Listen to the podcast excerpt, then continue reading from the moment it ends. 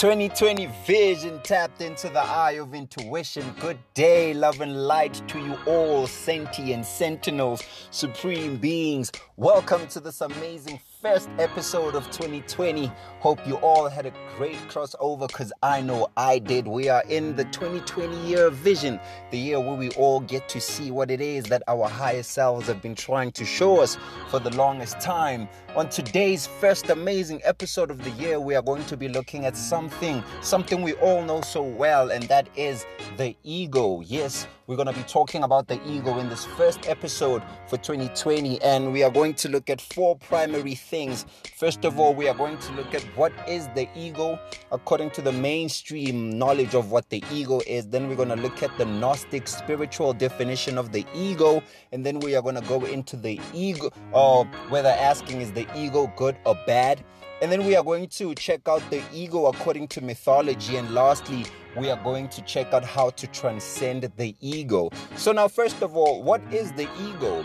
Well, we know the ego in the mainstream way, that the ego, or when we say that someone has a big ego, well, it's usually someone who, you know, who is self-centered, someone who thinks very highly of themselves. Now, that is not wrong, actually. That is somewhere along the borders of what the ego is. But to get the true The true, the true, true knowledge of what the ego is, we're going to have to look at it from the spiritual Gnostic definition of what the ego is. Now, according to Gnosticism or, or Gnosis or spirituality, the ego is basically psychological constructs in the mind that trap consciousness. Let me say that again. The ego is psychological contrast or constructs in the mind that trap consciousness into particular uh, spheres of thinking.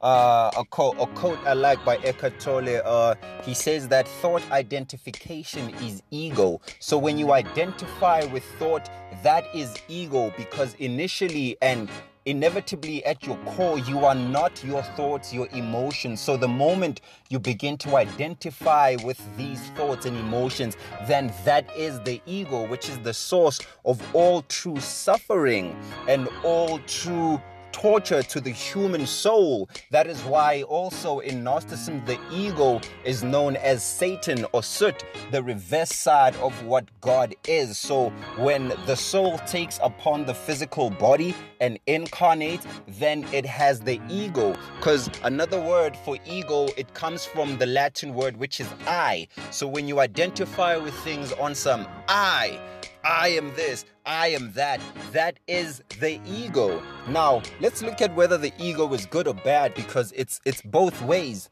Now, the ego is not bad, because for you to exist as a human being, you need to have ego, because the ego is what decides who pays the bill. The ego is what decides whether you, you take your girlfriend out for Valentine, or whether you do that lovely thing for your man.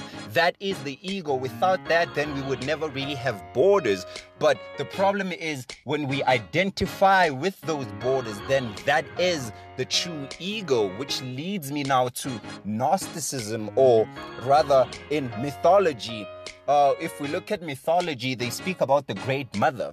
Now, the Great Mother had a son, and the son, uh, they say that the son broke out of its mother's womb unfully developed, right? This son was called Yaldabaoth. Uh, you should you should read up on the Great Mother and the demiurge or the demigod, which is Yaldabaoth. Now, Yaldabaoth broke out of its mother's womb uncompletely formed, and it was the God that said, I am the only God, I am the one, I am the true God. Now, the ego in mythology is Yaldabaoth, but when we bring it when we bring it back to the human consciousness, uh, the ego is your conscious mind, whereas the subconscious would be the mother, right? So the ego is your conscious mind, the one that identifies, the one that says, I, I am this, I am that. That is Yaldabaoth. That is the one that must transcend its limited view of seeing itself as the only thing. And now it must transcend, which now brings me to our last point. How do you transcend ego? Well, it's simple. You just reverse the psychology. If ego is thought identification, then how you transcend ego is not to identify with thoughts, events, or things. The way to truly transcend ego is to observe everything that comes into your life without the identification of saying that that is me. Anything good or bad, you do not identify. You merely observe it for what it is, for what you truly are at your core is not the thing, but the observer observing whatever the thing is, be it thought, emotion, events, places, or people.